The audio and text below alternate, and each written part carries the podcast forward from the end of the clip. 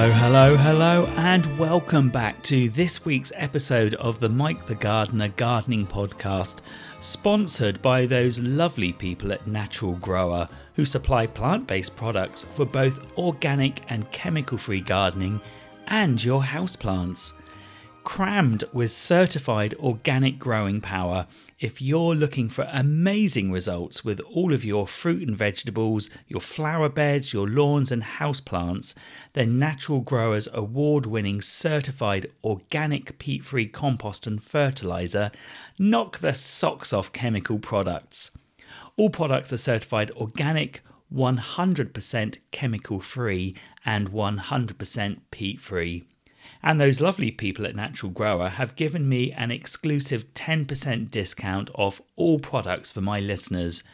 Just pop Mike 10, M I C, the number 10, in the apply coupon field when you check out.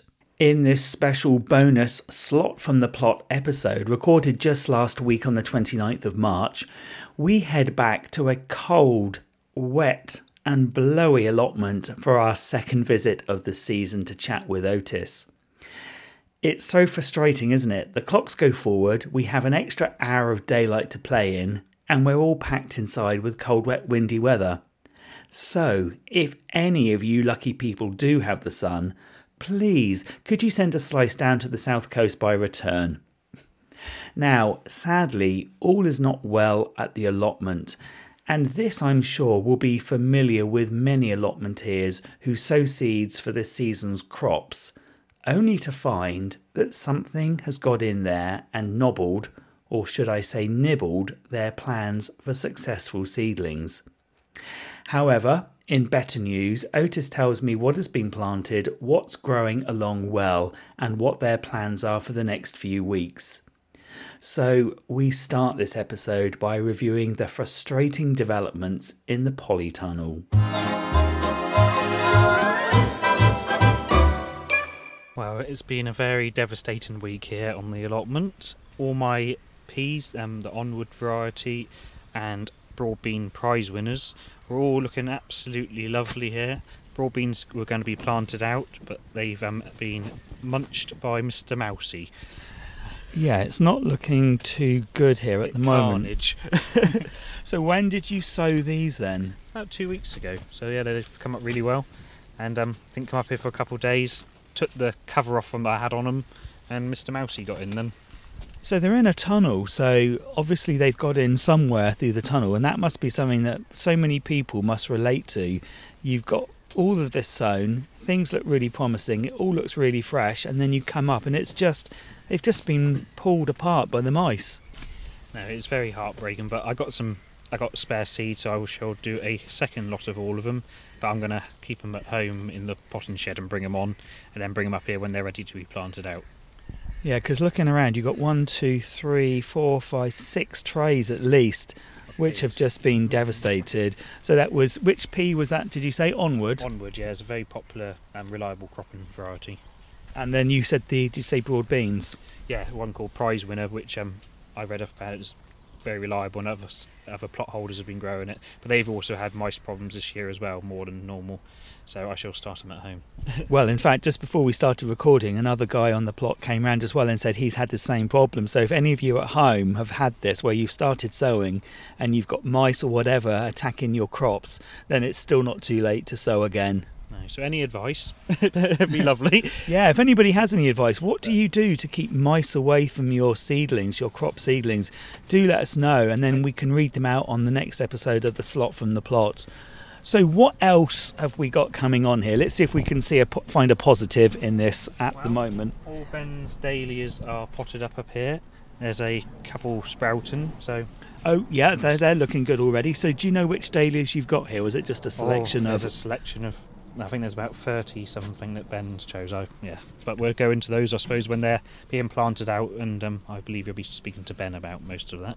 So, when did you do your dahlias? I mean, I did mine. Well, I'm still in the process of doing mine. Say it's the end of March, so now's a good time if you've got dahlia tubers to actually start those into growth. When did you do yours? Yeah, it was probably two weekends ago um, up here, but we didn't water them in straight away two weeks ago, just in case we did have any cold snaps. But we potted them up into dry compost. Then we started watering them probably last week. So yeah, but- some of them were already waking up when they came from the delivery people. And the thing with dahlias is when you pot up the tubers, pop them into some multi-purpose peat-free compost, and then just water them. And then don't keep them too wet. Let them to start to sprout away, which you say a couple of yours are already doing. So that's that's good news already. So what else have we got here? Well, You've got loads of. I've just brought you up here, so you know you've got to work to have me on this program. You know. I'm not working, am I? What are we doing? What are we doing? What have you got there? Well, I have been chitting um, potatoes, which have been at home, but also there's a couple of bags that never got chitted, um, which is obviously you're forcing the eyes on the potatoes up and everything. so how do you do that? Do you do you put them into um, egg boxes? Yeah, I, I just I didn't have any egg boxes at the time. I just put them in um, seed trays. Um, and they did just as well, just on a light windowsill. Um, the varieties we're growing this year. There's a salad crop one called Charlotte, which everyone knows about. Oh yeah, Charlotte's a yeah. nice potato. Yeah, and then there's a main crop Picasso, um, which I got recommended by my friend Cyril, Okay. who's a And Cyril's a yeah, he's a horticulturalist. He's a he's quite a, a- an avid grower as well. So that was a recommendation from Cyril.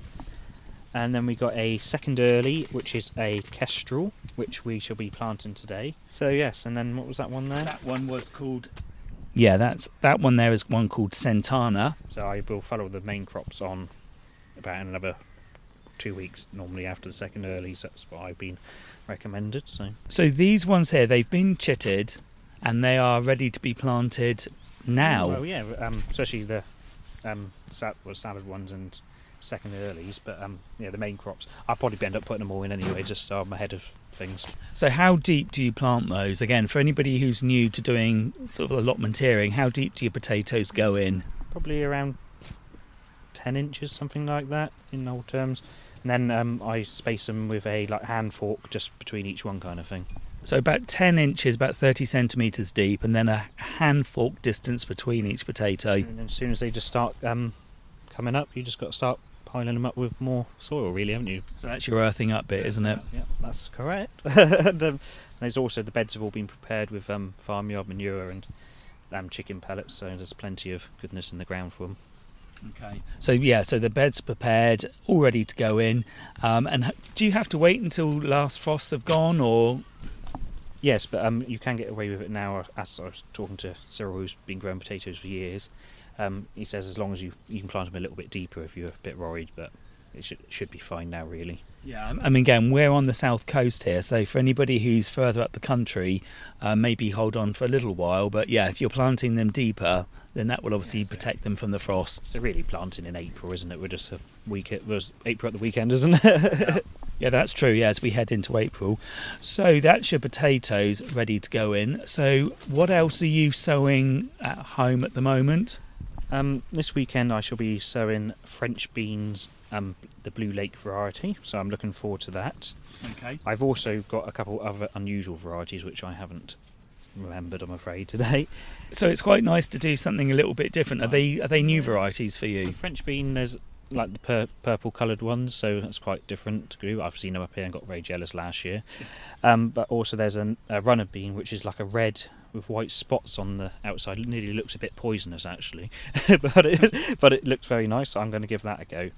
Um, so this weekend I'll be sowing my French beans and runner beans at home with Mr. Micey not here. And do you find yourself walking around the plot and actually looking at crops that other people are growing? And you've just said, you know, you walked around last year. Do you is there are there lots of conversations about what are you growing and what grows well here? Yes, there is. There's a real good community around here. So yeah, there are a lot of people. You do all the time. Last year I was jealous because it was obviously my first year here. Everyone had lovely rhubarb. I had no rhubarb. But I've also this year on my second pick. Wow, look at this. my. Um, I think this one was actually called Pink Champagne. This one, it's um, been forced. This is the second picking, so I shall force one more lot on the plant, and then I shall let it rest. So forcing, explain what forcing is for those who are new. So uh, it tends to make it a bit sweeter as well, but it's just so you can get it these few weeks earlier, really. And you cover the rhubarb with like a I can't remember what do they call them. Well, there's a rhubarb forcer that I've got here. Which I got terracotta ones, but you can also use like old dustbins and stuff as long as it's dark and really dry. So you, you Rhubarb cover the rhubarb with your rhubarb forcer or a dustbin, which Yeah. keeps it in the dark, which forces it to grow up Yeah. towards the You light. just get nice long long stems like this, and they're yeah a bit sweeter as we've been eating them the last few days. So And the colour of that is it is pink champagne. You've got that Yeah. beautiful pink colour at the base going the up other to a champagne colour. There's two other varieties. One was given to us. It was called Victoria, which is a very, very well-known one. But I haven't forced that one, so that should just be for general picking, which is looking very good as, at the moment as well out there. And then the other one is a non. I don't know what it is, but it's doing very well. I'm thinking Timperley from my days back at Hawke College years and years and years ago, but that might also be wrong as well. That's a very long time ago. That's rude. That's just rude, isn't it? Should we have a little look outside? Yeah, no, that's. Or is there something? Is there anything else we need to talk about in here? Um, I have um already sown my chilies and peppers. There's so many varieties, but as they germinate, I'm breaking them out, and you'll see them up here. We shall talk about which varieties they are. So those are at home at the moment, germinating. because they've got a bit of heat under them as well to bring them on. And also, um, I'm doing some leeks, which I've sown actually. Um, it's ca- called Winner. That's the variety I've got at the moment, which is a lot larger than the Musselburgh that I grew last year, and meant to be very reliable and rust, rust resistant. So I shall be going for that one. But I also will get another variety because we just eat so many leeks and yeah. So you've sown those in the last few weeks, did yeah, you no, say? Just sown them into like a one litre pot in multi-purpose compost, and um, they're probably staying there for quite a few weeks really when they have germinated until they're quite a good thickness. Really, you don't want to do them too small because they just because you tend to drop them in little holes and just puddle them in. But last year really were a bit too small and they flew out the holes. Yeah, I seem to remember with those leeks last year were very, very tiny, weren't Yeah. they? And puddled them in, and yeah, they sort of disappeared. So you're going to leave them a little bit Just leave them longer. another two, three weeks to the well, I don't know what kind of thickness, like a knitting needle thickness, something like that, a little bit smaller, you know. Okay, yeah, that's yeah, that's a good sort of guide for people out there just to know. So that's leeks. Um, anything to show me outside? Um, we can go out there and see Is, it, what there is there anything in here that we're missing? I'm just having a little look around. Just got to keep an eye on what's going on here. So we've got the dahlias. Or just compost and stuff ready to fill pots for Yeah. later on for cucumbers and tomatoes. And then obviously the sorry looking peas and broad beans. What a shame that is, but keep bringing that up, do you? I just thought I'd mention it. Right, let's head outside. beans, will you? Heading outside then, yeah? Yep. So we're outside. It's a little bit blowy, so I'm trying to keep the microphone shielded a little bit. What have you, what have you got to tell me about out here? Well, haven't you noticed? What do I need to be noticing? All the beds have nicely bordered edges and Oh, look barked paths. now. Yes, how gosh, I'm going to be in big trouble now. So you've actually put some um, wooden edges around the borders in here just to tidy it up. We've got the mulch down on the path, so it's all looking very tidy, very spick and span. So, what crops have we? I can see the rhubarb we've just been talking about. There's two terracotta rhubarb forces over in the corner there. And then coming up the plot from there, what have we got in front of the rhubarb? There's a variety of onion called Electric and a one called Winter Champion, which are doing very, very well. They're starting to fill out. The stems are starting to fill out now, so that's a good sign that the bulb itself will start to form at the base. I've been told. And how long? And how long have they been in? They went in in November, so they've been in a while, but they've really they're starting to take off now. Yeah, you can see, like you say, the base of the stem is really beginning to thicken up. So there's two varieties there. And there's a benefit because you can you can still put those in now, which I am going to probably do a smaller batch at the top of the plot, just so that because these will now be earlier, and then we'll have some more to follow on later on, kind of thing. So when will you start harvesting the onions? When's the soonest you can get those out? It's going to be another couple months really, but um, Yeah. that's what it all depends on weather conditions, really. To be honest, then obviously you've got to dry them and store them, so yeah, about three months probably. And looking at the weather conditions at the moment, it could be quite a while longer because it's cold up here again, isn't it? Yeah. It really is. Right, what else have we got going on here? Um, I've also planted some more thyme to go with our little herb selection of chives and rosemary, which we will then sow some parsley very shortly as well. So yeah, So you'll sow that soon. You haven't Yeah, sown that yeah, yet. sowing that soon at home, and then just planting it out, kind of thing. Okay. And then further up here, we're going on to the garlic. This is doing the same as the um, onions. Really, it's really starting to. The stems itself are thickening up, and obviously the bulbs are quite deep down on garlic. So no, they're all doing well. And when did the garlic go into the ground? I believe they were in November, December time as well. But yeah, a bit bit later than the onions, but yeah, not far behind. And then there's still a few leeks, Musselburgh ones that were put in late, so they're they're be okay in a, probably another two months' time as well. They're a bit late they were going in, so and all the beds have been manured on the top. yeah, tr- it's all it's all been. Oh, it's really blowy up here at the moment. Excuse the wind, everybody. It's blowing a hoolie. That was you. Gosh, I come up here and try and help. no, so yeah, and then the only other new addition was a red currant, but the label's blown off of it, and it was in the cell cell line. so, uh-huh. so it's going to be a red currant that we don't know. Okay. So that's it for, for the time being then. So we'll come up here again in a few more weeks' time to see how things are going on. Hopefully we'll have some better news on the pea and broad bean, as I've mentioned it again, everybody, but hopefully some better news on that front. So thank you very much yeah. for today. Well, thank you for coming up again, and hopefully we'll have something else going on here. and hopefully next time we come up, the sun will be shining and the wind won't be blowing. Sounds very good to me. Right, we'll see you next time, everybody. And if you do have any questions you want to ask Otis about no growing crops, well, yeah, do drop us a line. You can contact me via the email address, which is mikethegardener01 at gmail.com, and that's Mike with an M-I-C. Or you can message me directly on my Instagram account where I'm Mike underscore the gardener. Or you can also message Otis directly or give Otis a follow, and that is Otis the Gardener on Instagram and we'll see you next time. Bye bye for now. Bye bye.